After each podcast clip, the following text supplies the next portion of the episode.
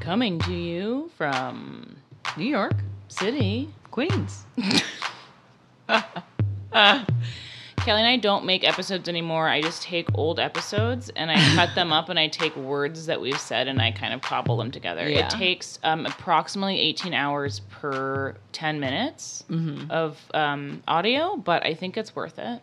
And if you guys want to hear some of Lillian's other audio mixing work, there's a new Anthony Bourdain documentary out, and she's done something so inspiring. So cool.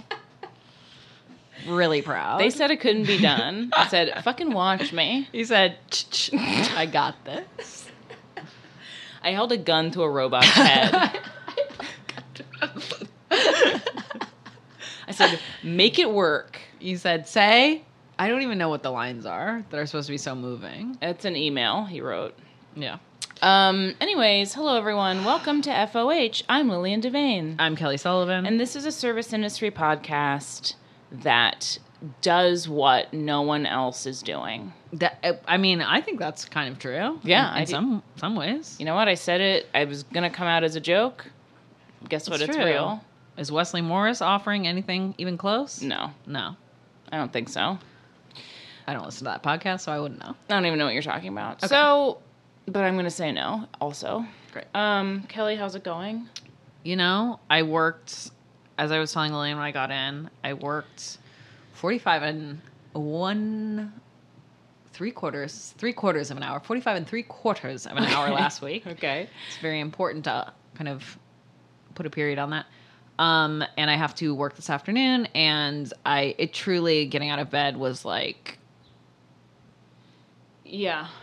Kelly's doing a motion where she sort of looks like a zombie trying to rise from the grave. Yeah, that's how it felt. Yeah. Well, thank you for doing that and coming here. We had an FOH meeting, and then we're doing a recording, and then you're going to work. So really, you're logging in. Yeah. You should bill your boss for overtime for this podcast. Yeah. Okay? Yes, I'm going to. He will be getting an invoice. I hope everyone knows about that loophole. So if you have a podcast, yeah. No matter the subject matter, you can bill your boss for those hours. Right, because you're doing promo for your place of employment. Yeah. Because it's important to be sort of a Renaissance person. Exactly. Yeah. I don't remember exactly when that was approved or passed by. I think in the CARES Act. So it's new. So a lot of people don't know about it. Great. So you're doing tired. Yes. How are you? I am okay. I'm telling myself. No, I'm mostly fine. It's really day by day, case by case. Yeah, hour by hour. Honestly, the last, I would say, 48 hours truly have been hour by hour. Yeah. I feel like I'm at like an EMT. Yeah. Yeah. What's the triage I gotta do on the fly here? Yeah. But yeah, whatever. It's all reasonable things that can be accomplished. But I did have my first, not to be one of those podcasts that's like, we also really focus on mental health, but I had my first like anxiety spiral that felt like I was in like a 19-year-old for hours. Yeah. Which I haven't had. My anxiety used to be really, really bad. I used to get panic attacks like pretty frequently, and I don't anymore. Thank the Lord. I only get them a few times. So, but I was like, this blows. Yeah. This blows. And like your nighttime brain. Yeah. It's such a different brain, you know? Your like 4, 5, 6 a.m. brain is just like, it's demon hours, as we know, and it's just not it's not good. But got through it, and everything's fine. It just happens. But I was like, this blow. Like I'm like, I know depression, I know anxiety, and then you forget when it really when it hits bad. You're like, this. I can't believe this used to be me. Yeah. More often than not. Yeah. It sucks. Yeah. Absolutely deranged. Yeah, and I feel like we've said it so much, but yeah, anxiety in general is high, and so we can't, it's not surprising that we all are like going a little bit, regressing into some mental health you know, I don't know, habits. I know. I was talking to an old friend this weekend, and I was like, man, I'm being early 20s level of just like self-destructive, crazy, like, and I mean, it's much better than my early 20s because I am hotter and can hold it together a little bit more. Yeah. But it's not good. No, it's not good. And, you know, all these things are temporary and it will shift and change. But it's like, as someone finally tweeted... the other Speak day. On it, Queen. The other day. Speak on someone else's Twitter. Somebody else said a better version of what I've been thinking was just that everyone. Someone was like, everyone's finally admitting that the vibes are bad in New York and something like that. Yeah. I was like, yeah, the vibes are abysmally low, and yeah, I don't know. Yeah. Moving right along. But you all are great, and we are also great. Yeah. Hey, Kelly. There are moments of joy. 100%. Like right now on this podcast. You're getting one. You guys are all getting mainlined some joy. You're get 40 at the minutes moment. Of do you have a service story? Well, actually kind of tied to this, which is that the bar I work at, when it first opened, got picked up on one of those like timeout lists of... number one date spots. Oh. First date spots. Number one first date spots. Sorry. Oh, what? Okay. And I think that it still gets like a little bit of kind of like people. I think people straight up Google what is a good first date place and end up there because of that article from 2019. And we had a first date sitting at the bar yesterday. And so first of all, they each started with a cocktail, shaken cocktail afternoon. He ultimately had 4 or 5 cocktails. Jesus. And she sipped on the one. No. Sorry. It's also daytime, you said? Yeah. Okay. Yeah. Got it. Wait, can you give me kind of without being too specific, kind of a general... vibe? Are these office, you know, what's the deal? Yeah, office vibes, super basic. He obviously has some sort of like, I don't know if he works in a startup, but has some sort of like growth mindset, if you know what I mean. That's exactly what I pictured. Okay. And so first of all, he's talking, like, the conversation is so abysmally thin. Yeah. He's literally like, the 5 was my favorite iPhone, so I pay more so I can keep a 5 because I don't want to move on to, like, another phone. And he's not saying this in a cool way like I do. Right. Because I have a 7, which is cool. And, yeah, you do talk about it, and everyone's like, oh, my God, Kelly's so interesting. Yeah.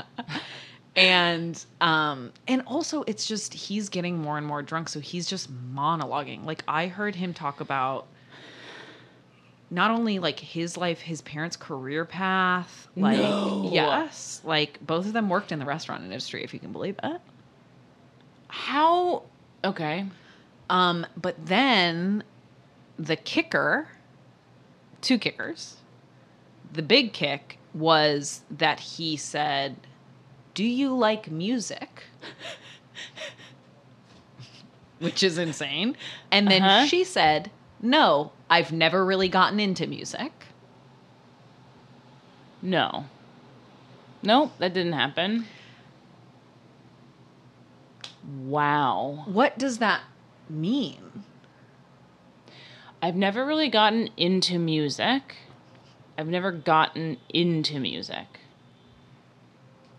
Okay. The barrier to entry for music is quite low. Yeah, basically to get into music, you need to walk into a CVS. Yeah. And you're in it. And you're in music. You're in it. Like, and it didn't seem like that wasn't her trying to like, it didn't seem like she was just trying to shut down the conversation and just be like, I'm not telling you anything. You're an idiot. I'm answering this dumb question with a dumb answer. It seemed like she was earnestly like, no, I just never really... Like if someone said, do you listen to this podcast? And you would say, I don't super listen to podcasts. Which is understandable because most podcasts are bad. That's, you know, and here's the thing. I understand the mindset of somebody who's like, someone like you, Kelly, who you are like, you know what? I'm not going to know fucking this person. I'm not going to do music history. I don't know who was in the original, whatever. You're not interested, but that's just something you're not interested in, but also you do listen to music. Of course. I never got into music is not that. You're not describing that phenomenon. I also, it's like interesting because I have long held the theory that like the iPod and the like hyper gentrification of cities are linked because of the ability to just put in headphones at all times and just cruise and be like, I'm not looking, I'm not. And so I'm like, how do you justify this? You have to interact with your surroundings. There's no way that she does that. I've been, now that you mention it, I've been what I like to call raw dogging the subway, which means no headphones. Yeah. So I've been going out and doing my business, just ears wide open. The sights and sounds. It's kind of, I don't know why, because normally I would absolutely never dream of doing that, but it's kind of cool. Yeah. Not to be like, I got this cool new hack into like a new mind space so you can, it's amazing the thoughts you have when you just let your brain, not that, but I was like, what's this feel like? No, but it is actually, I think, valuable to do, like constant stimulation is not good. No, it's very bad. Even if it's passive stimulation, like just having like an album on, it's like, it's still, your brain is still. I'm too wound up right now to even have something else piping into my brain. Yeah. It's like when you're stoned and you're like, the music's too loud. But that's you. Yeah. That's all you. The time. Yeah. Yeah, yeah. Wow. What? Yeah. And then it ended with just bad deal for this poor fella because he said, so do you have work tomorrow? Obviously trying to be like, should we like extend this into the evening? And she said, yes, I do. That's the second time you've asked me that. Bummer. Sad. Well, that's bad date form to drink over twice the amount that your date is drinking. You can't do that. Even if you're nervous. Oh. You can't. You can't? It's going to go badly. You can't. 4 cocktails is like... I only do that if I'm, like, in the comfort of people who I know I can trust fall into. Are you kidding me? Because it truly is, you are going to have completely different understandings of... Yeah, reality. Oh, man. You know what? Here's the thing. If you bring somebody to a place, if you suggest a place for a date, or rather, someone who's taking you on the date says, hey, why don't we go here? I heard it's a great little spot. Even for first dates or something, you should say, hey, cite your sources. Who's telling you it's a good date place? Yeah. Is it a thing from 2019 in Time Out? I don't trust it. Let me do... You know what? As I always say, do your own research. Do your own research. That applies to QAnon, and that applies to date spaces. Absolutely. Wowie. That's rough. Rough stuff, everybody. Rough stuff. I hope God is with you in these final moments. If you are the woman on that date and you happen to be listening to this podcast randomly, you have my grudging respect. I do think you should have just said, probably around cocktail 3 for him, you should have said like, hey, it seems like we're just on different levels today. Yeah. I mean, unless he was buying, in that case, I understand. But he bought her one. Yeah. Because that's all she had. Yeah, that's everybody. I think, well, I like to give advice that I don't really believe in. And naturally. One of them is, just go ahead and cut and run. Oh, yeah. I mean, at first date stage. It's totally fine. I've had one beer and been like... I mean, I do think there's something to be said for not going with these kind of... I mean, I think dating stuff has been sort of contaminated, but there's too many choices, you know? Mm. But, I don't know. Right now, just kind of... We don't need it. We know life is precious. Yes. Now. Before we were like, who cares? Yeah. COVID happened, and now we say, why don't you have one? Just get out. It is your one wild and precious life. Nobody has time for that right now. Doggy. Now, cool. Yes. We have kind of two articles really shook us this weekend. Yeah. One, I would say we posted about, I think it shook the city. I could feel it. Well, as all of you know now, most likely, the New York Times published a... the face she just pause made. For effect. Published a piece titled Keith McNally Stirs the Pot by Jacob Bernstein, which... I guess it looks like all of these photos have been taken through a screen door and then printed on a sort of a rough rug made out of reed or something. Yeah, I think they are meant to evoke tintype, but this is a completely undignified character. No, it looks like a nylon, thatched nylon that this artist has chosen as the black and white photos throughout this piece. Very alarming choice to go with an equally shocking... the twists and turns that this article took...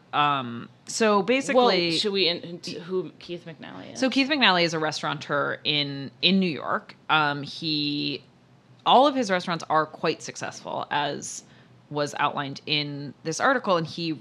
really caters to, it's sort of like that high-low kind of sense of like, he builds a space.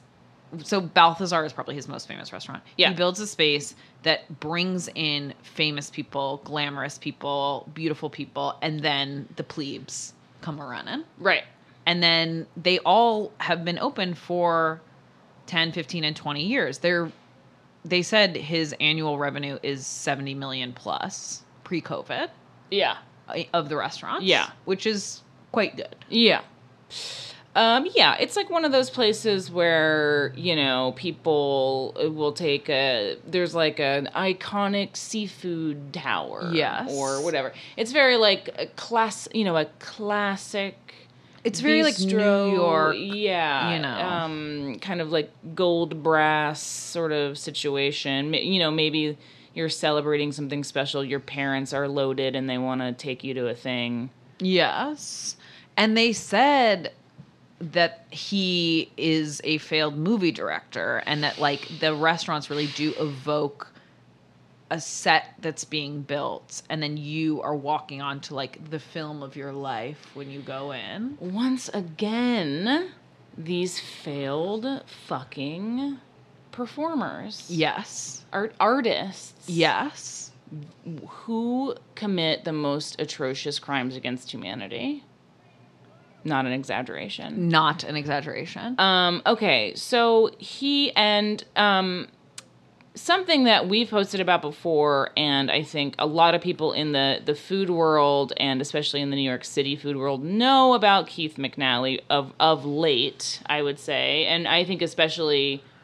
I think, perhaps pre-COVID, yes, but I think it got really crazy during the pandemic, like most things, right? Yes. Exacerbated by, and he has been posting.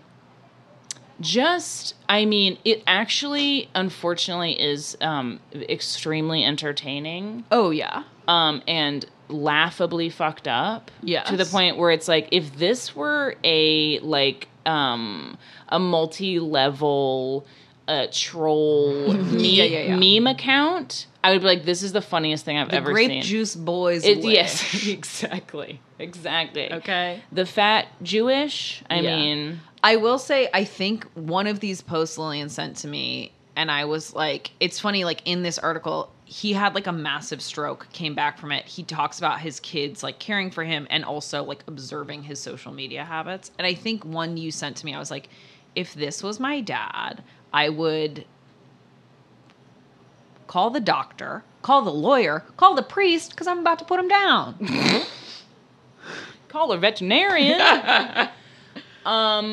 Yeah, I mean, we should send him over to Britney Spears' dad because he needs somebody. Do a one to switch it out. Swap one to one. Oh my God! Wait, who do I call? So there is, of course, which we've posted about before, his defense of Ghislaine Maxwell, which is so absolutely deranged, unfounded, and horny, vaguely horny.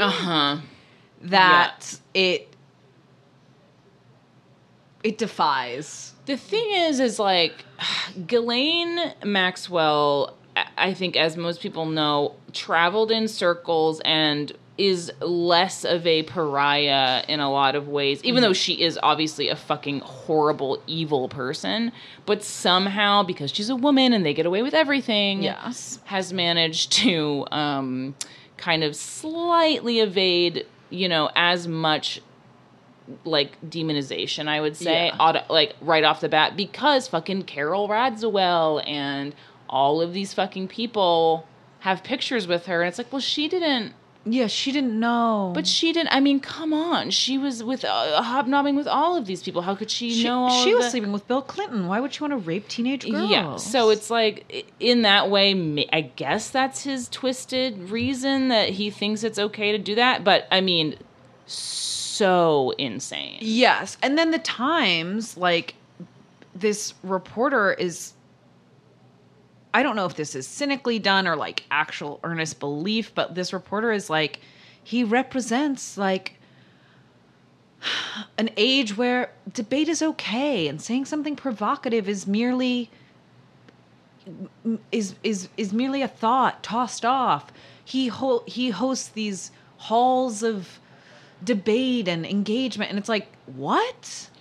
Sorry, is the weird cartoon drawing of like a woman with huge titties talking about whores, prostitutes, and breastfeeding? Is that sort of calling someone a hooker?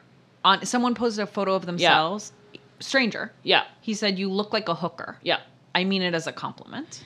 And these are the sort of Algonquin Round Table. As a callback to a previous episode. I mean, yeah, these are the great minds bandied about these sort of issues.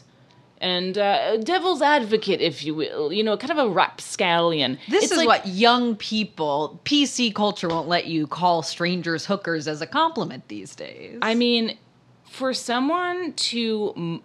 put multiple, and not just like your dad's friend, but somebody...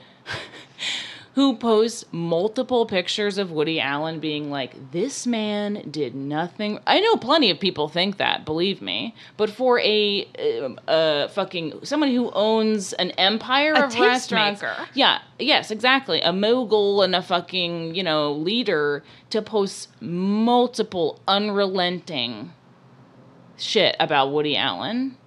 It's insane. It's insane. And then I think like, I just don't understand the Times, like, ceding the ground that is just like, oh, well, I'm just being intellectually honest. I'm just inviting debate. I don't care what people think of me because I'm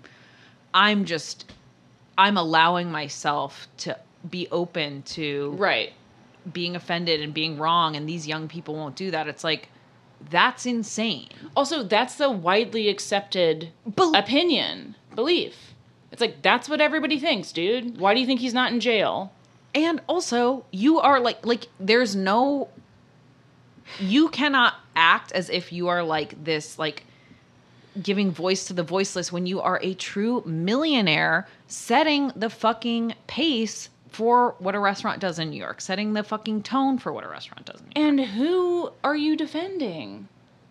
I'm like, it is so fucking crazy. And then he throws around, like... He says, although I loathe cancel culture, which is both of those words are capitalized in his email. Mm-hmm. Although I loathe cancel culture, I don't intentionally offend people. But as the great Thomas Paine once said, he who dares not to offend cannot be honest. Come on. So true. Come on. So true. So, yeah. So this guy is, I mean, this is the sick and twisted king who is behind. I'm like... this is who it is? Yes. It's worse than I thought. It's much worse. It's much worse than I thought. And I want a true profile of him that's not a fawning. Right. So let's get to the piece itself is unforgivable. No. It like he doesn't need PR. So why are you offering him PR? He's not struggling to find a foothold in the conversation. Who bought this piece? Who fucking bought this? Yeah. This is not journalism. Because, not least, they say in the article that he's extremely rude to journalists and that he's like a really unreliable source. He will schedule interviews, cancel day of. He called the food critic for New York Magazine fat and bald and was like, you're embarrassing, like you fucking suck, dude, in a leaked letter. And then even in the Times article they said, and can you guess who leaked the letter? It's obviously Keith McNally himself. I mean, even in this piece it's like, it's literally doing the work for everybody when they're like, and look, he asks out waitresses who work for him, but he's fine if they turn him down. Right, and then he did classic man thing of, he's like, it actually shows a lot of discernment to turn me down. I'd give him a promotion. No one believes that. No one believes you. Does not happen. And then they do a lot of stuff like, you know, he was cast in this production. His mother said, you're going to be working with a homosexual. And you know what? Care. He didn't care.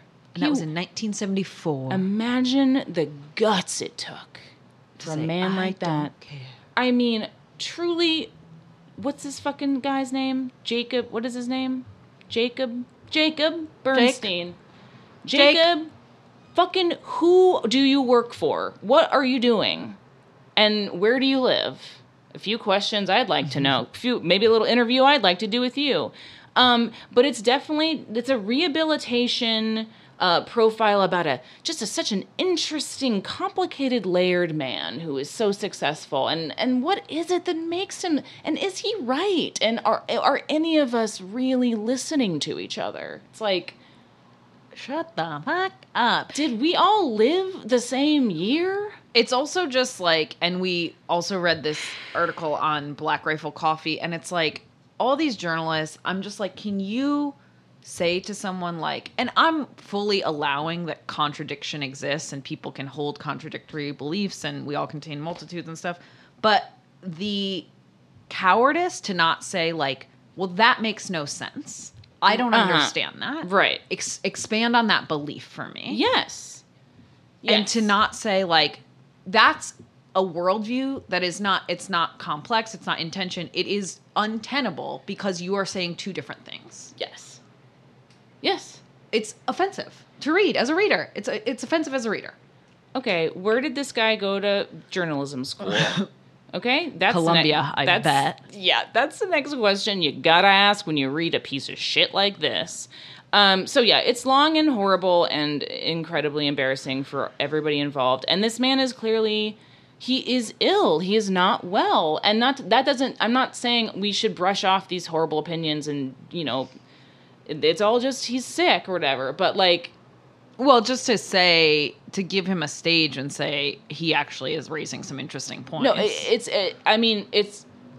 I don't want to say it's exploitative, but I'm just like, this is wrong in every sense of the word. Believe me, if you want to talk to a demented old man, call my father. We'll talk to you about the Lusitania for 90 minutes. And, you know, I don't know, say something racist about Asian people. Exactly. If you want. We can do that for you. We can do that for you if that's what you really want. Anyway, so don't read it, but just trust us that it is insane. But yes, as you mentioned, the other biggie, I think we all got push notifications for both of these pieces. Yes. I'm quietly relaxing in bed, trying to sort of tame the beast within. The Times said no, bitch. Not so fast, Devane. We've got a little tidbit for you here. This other absolutely bonkers piece. And again, sorry to talk about doing PR for the New York Times, you know, sorry to do it to you. But this other piece titled Can the Black Rifle Coffee Company Become the Starbucks of the Right by Jason Zengerle. Yes. Zengerle. Which I feel like the basics of which most of us are probably familiar as far as what Black Rifle, that coffee company. It's been quite some time that they've been doing their thing, doing their wacky old bit. It's just this feels like such a like liberal gotcha moment, but of like against conservative people, but it is like so funny to me the way that like these companies posit themselves as like the last. It's like this idea of like we're giving voice to the voiceless, like oh, like poor people and working class people in this country are so silenced, and they go through all the businesses that these dudes tried to start and all the money that they spent trying to start a YouTube channel, a liquor company, merch, like all this like stuff, tactical gear, and like failure, and it's like. So that's not what a poor person is allowed to do in this country. Right. So, So Black Rifle Coffee Company, to give you a very tiny example or intro, is that I think in 2014, probably one of the years or maybe the year that, if you'll recall, the beginning of the Starbucks Holiday Cup scenario situation, right? I think that's when it probably like kicked off like into right. I mean like mainstream, right? I mean this had been happening for a little while, but if we all remember, then it was there was a whole uproar about how Starbucks was like, well, we don't have Christmas cups. It's going to be a winterscape or something. And because I don't want to veer into like. Conservatives are dumb, but like it is so funny to me how much of a pussy you have to be upset about a cup. We all know this. I'm constantly just like, really, dude? It's so funny. I mean, it's not, but it's so funny. So anyways, they started a right-wing coffee company, which is everything is funny until it's scary, right? Yeah. These guys who started it are all like literal ex-CIA. Yeah, like for Green Beret. Yeah, fucking like not just like oh I was like in the Kabul, army. Like I was a fucking spook. Yeah, I was like doing black ops. Yeah. I was doing scary shit. So the deepest of the darkest. Yeah, and of course they're into coffee. And of course, and we all know, if we know anything about those guys. When they were like, this guy was like in Afghanistan, brought like his hand roasted beans and a pour over apparatus. I was like, that is Patrick Bateman. Yeah. That is. Yes, 100%. That is in Schindler's List. Yeah. You know, that one guy. Yeah, it is that one guy in Schindler's List. You're so right. Who was a Nazi. Uh-huh. That one Nazi in Schindler's List. I think we can all agree. Lillian, I think we can all agree. Remember when he crumpled up Schindler's List in his hand? He said, Schindler, give me that list. He lit it on fire. Sorry, we should have said spoiler alert. I'm really sorry. That coffee was called Dark Roasted Freedom, which, man, oh man, it is just, you can't, if you wrote that joke, everyone would be like, It's just funny comparing these two articles, like the aesthetic that you can choose so you can get away with whatever you want, which like in Keith McNally's case, it's like this beautiful, pristine, like old French Belle Epoque. Mm-hmm. So you can say Woody Allen is not a rapist. And these guys saying like deep fried fucking coffee. So they can then turn around and be like, oh, actually we hate racists and we would never want to be associated with the insurrection. Yes. So the thing with these guys, and so basically the initial sort of outline of the piece is like saying, so they were like, you know, their coffee bags have like guns shooting coffee beans on them. They have like people fucking getting sniped on their t-shirts. It's like literally like absolute violence in every possible way, just like hysterical levels of like murder and chaos on all of their branding. And it is mostly like they have a full line of all of this merch. Like coffee is almost secondary, obviously. They're selling, what they're selling is not coffee, yada, yada, yada. Yeah. But what I think is interesting, and so, right, so when, who's that piece of shit? Kyle Rittenhouse. Kyle Rittenhouse murdered those people. He wore a Black Rifle Coffee shirt. Everyone was like, "We love this." Yeah. And then at that point, there was a wishy-washy, not even a condemnation really of him, but they were like, "Hey, this was a tragedy. We're not rallying behind this specific guy." Yes. People lost it. They obviously said, we're boycotting Black Rifle Coffee because we love killing people in cold blood. Yeah. But what I think, and then so there's just kind of this been now an even more fucked up conservative backlash, right-wing extremist, white supremacist backlash to the right-wing white supremacist coffee company because they're not racist and extremist enough, which is so fascinating and insane. Yes. And I think it's interesting because, like, what we've all been talking about is, like, oh, you know, these people are saying the quiet part out loud, right? Yeah. Which is what Black Rifle Coffee Company was doing. And then other people are just, like, screaming the quiet part at the top of their lungs. Yes. And so it's like, whoa, how is this, like, what's the next, Yes. But to me, it's like the even quieter part is these guys are like, we want to make fucking money. Exactly. They don't care. Like, no, they are conservatives, but they don't care. Because guess what? They are rich and they want to get richer. Right. And that's the thing with all of, and we saw that with the fucking, and that's why another part, and again, it's not like, I'm not trying to be fucking a troll here, but that's why the insurrection or whatever is so interesting and does make me fucking laugh sometimes because it brought out all of these people that were like, whoa, whoa, whoa, whoa, whoa, whoa, whoa, whoa, whoa. Yeah. We've been not for real. Oh, you guys believed what we said? No, sorry. We can't, not, it is too far. But it's like, you told them to do it. It's so funny too, because then they were like sort of getting to like, what is your like dream of like what this coffee does for people? Because their big basis is that they're veterans, they employ veterans. And then they describe like, essentially like an MLM, and it's like, yeah, okay, that makes sense. Like now it's all checking out.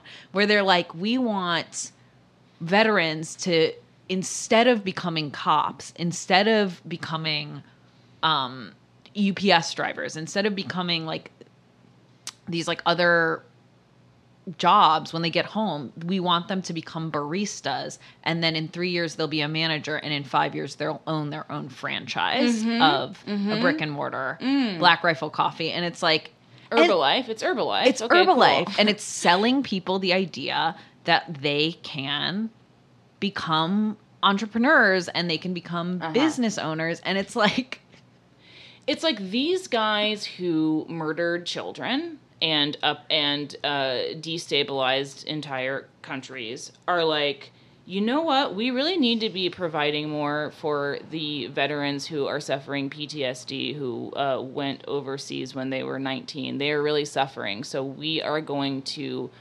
rob them of the rest of their money and deplete their mental health even further. It's also like, I mean, that's, and it's all like, there's so many aspects to this, but one of them, not in the least, is the care of veterans. Yes. And it's like, I'm not trying to say like, respect the troops who came home. Like they did something. Yeah. I'm not saying that, but it's like objectively is better for our society and for us to not get murdered is to take care of people with PTSD. Yes. And I would say people with PTSD don't make the most excellent customer service reps. Yeah, you're not going to want to walk into retail, you know, next thing you know. No, I'm just kidding. I'm not trying to make light of PTSD. It's not a joke. And I do, you know, I've had my own experiences with someone who has military PTSD. And it's like fucking blows. And that doesn't mean those people are like perfect suffering victim angels. I'm just saying, you know, it's complicated. Yeah. I just think like both of these both Keith McNally and these guys, like, it just, like, proves, it underscores how craven fucking owners are, and that they're allowed to, like, rise to, like, intellectual prominence on the backs of, like, it all. I mean, it does fundamentally, like, go back to, like, a labor issue too. It's like, you're talking about, like, oh, we have, like, these baristas. Like, how much do they make? Minimum wage? Uh-huh. We have waitresses. Keith McNally. How much do they make? Less than minimum wage? And it's like, and now suddenly you have some authority to speak about, like, how culture should be? I know. No, I know. I know. And also calling something a tactical caffeine delivery system. I mean... brava, sir. What the fuck does that mean? Yeah, I mean, that is the thing about, if you want to have an aesthetic appeal from the right, it's so much easier because it's just can be openly tacky, and it's true. It's not the lowest common denominator. It's less than that. Yeah, I mean, you throw a couple buckles and straps on anything and make it like gunmetal gray. Bingo bango. They literally employ a guy who is like a knife smith, like a blacksmith, because they sell like knives specifically just to open the bags of coffee. Like, so you're selling people, like, presumably too, if it is like hand smelted, like probably like $100 at least knife to open a bag of coffee. Look, when you are going down through a foxhole to make your coffee in the morning, and you are on you're doing the elbow crawl, okay, you have the knife in your mouth, the coffee is strapped to your back, okay, you can't have any other tools or things weighing you down. Scissors? No. No. Those can be used against you. A knife that's in your mouth? Try to rip that out of my mouth before I've had my coffee. I fucking dare you. They should make the knife handle say, "Don't talk to me till I've had my coffee." And then it's a threat. Oh my God, Black Rifle, call me. Okay, actually, strike this episode. I think we have a sponsor for the podcast. Literally, call me. How have they not combined the aesthetics of "Don't talk to me till I've had my coffee" and their gun and knife situation? Whoever was praising their PR in this piece, I mean, pal, you know? Buddy, you haven't met me yet. You haven't met the women of FOH just yet. Yes, I mean, I actually think this is an extremely interesting piece. It goes quite deep into various other, like, cultural avenues that I think are very fascinating, you know, post 9/11, Call of Duty, etc. Yeah, it is really fucked. It's really fucked. But no, I agree. I think it's a fascinating piece on... I mean, I just... to get to the bottom of somebody who needs their coffee to be anti-immigrant, what is it? You know, I mean, also aren't most people? I mean, like you said, this guy's like, all of our customer base drives a really expensive, tricked out F-150 truck and shops at Walmart, not Target. It's like, okay, wait, this is confusing. Are they? They're like, they're upper middle class, or whatever they said. Blue collar, above average income. It's like, fascist plumbers. What are you talking about? Literally, what are you talking about? It's all over the place, and it is just so interesting because it's like, we all know that Walmart and Target are both bad. Yeah. And then also somebody said that the pro-immigration gun control messages from Walmart and Hertz. Which I didn't know Hertz. I was like, oh, interesting. That's interesting to me. Again, I really didn't know Hertz had kind of, like, dipped its toe, into... I'm like, I don't... yeah, and also, as we all know, like, companies can't be leftist, so it's just, like, it's all based on... No, you know, I mean, coffee is fundamentally a project of empire, exactly, so, like, you don't need to, like, underscore it with violent imagery. Right, yeah, exactly. 100%. First of all, Black Rifle, you fucking wish you were as violent as Nestle. You fucking wish. You don't know the horrors that you. Yeah, you haven't even committed 1/4 of the atrocities. Are you kidding me? What Coca-Cola has done to this world, and you sell your T-shirt at a Bass Pro Shop and think you're sticking your middle finger. You're the posers. You're the posers. Yeah, I mean, Jesus fucking Christ. Don't hear, you know what? I mean, this extends to the fucking lib shit of like fucking, let's do a couple hand claps for Ben and Jerry's. They are so fucking progressive, or whatever the fuck was going on last summer. Gushers. Oh my God, I have to buy so many Gushers. Did you see what they said about Black Lives Matter? We do the same shit, but it's like, none of it's real. All of it's absolute cynical garbage. Yes, and... not even just the big companies that do that. Any company that does that is fucking with you. Yes, and I think, like, all of our lives are, like, in a lot of ways, like, aesthetic creations, and, like, that's where we choose to spend, like, our time and our money and our energy. Absolutely, but it's just, like, it's so fucked to talk to the people who are creating those aesthetics and realize, like, I don't know, how dumb you are as a consumer. I know.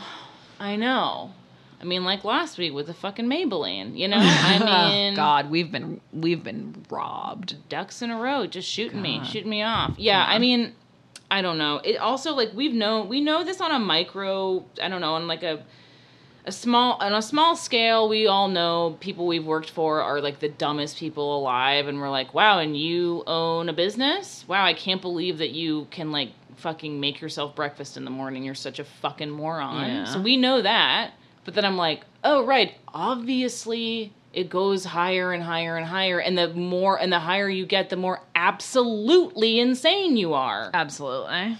Duh. If you are affording to send your kids to private school, you're probably a little bit weird. If you are a millionaire from owning a restaurant, owning a business like this, you believe in like bloodletting and the humors. Like, you're insane. That said, I have never been to Balthazar, so it is really good. A couple of weeks ago, I was in Soho with my best friend, and I was like, would you ever go back to Balthazar? And she was like, no, I will not. And I was like... You're like, no. I was like, literally same. I was like, let's say it on 3 because... We actually... That is so funny. I mean, look, not to be like your money doesn't matter, but it's like you not going to Balthazar doesn't really matter, so... So I can go. Yeah. Yeah. I mean, look, you chalk it up to fucking journalism. True. We could go in the name of this podcast and say, you know what? No, this place is an example of everything that's wrong with this industry. So we're just going to go check it out. So we went inside to Balthazar and had a full fucking meal, and let me tell you what we learned. Yes, we're doing that. Okay, everybody, if you're into this gonzo reporting Kelly and I are about to fucking lay on the world, you let us know, because we're here for it. Wow. This was a rip-roaring time, huh? This was a real ride through the fucking darkest fucking gondola-driven channels of the fucking river Euphrates. Is it the Euphrates River? Yeah. Is the Death River? Oh, no. Hades, okay, so Euphrates is a real river? Yeah, the Euphrates is a real river. It's not a fucking fictional fucking mythology. What is it called? Styx. Yes, the River Styx. My favorite band. I should have known. Okay. We have a new patron.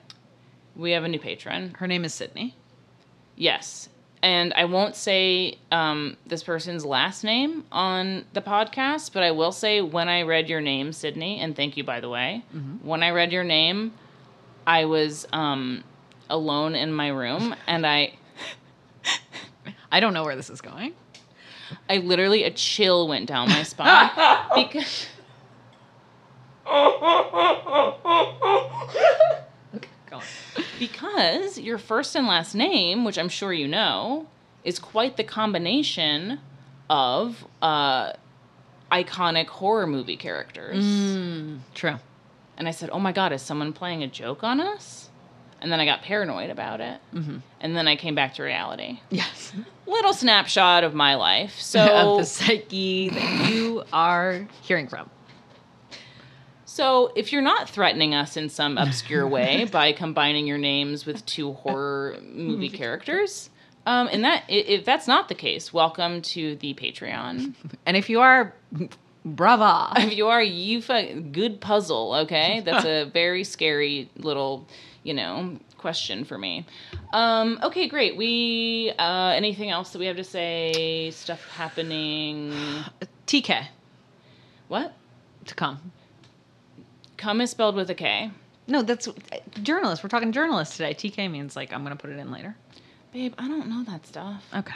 Well, you have to teach me before we go to Balthazar. Okay, perfect. Okay. Drop TK at Balthazar. They'll be, oh, these girls are in the know. Let's wear hats with those huge press. Are you folks ready to order? Not yet. My order is TK. Man, would you like to do a coat check for that trench you're wearing? No. We will get VIP'd instantaneously. Yeah, actually, we should dress in the most insane... Yeah, we should be very mysterious about it. They're like, call the police on these women. Okay, everyone, can't thank you enough for listening, and please do continue to review, rate, and subscribe on iTunes if you haven't already, and tell your friends, spread the good word. You know, we're doing, like I said, hard-hitting journalism when others can't. Very true. Democracy dies in darkness. Love you. Goodbye.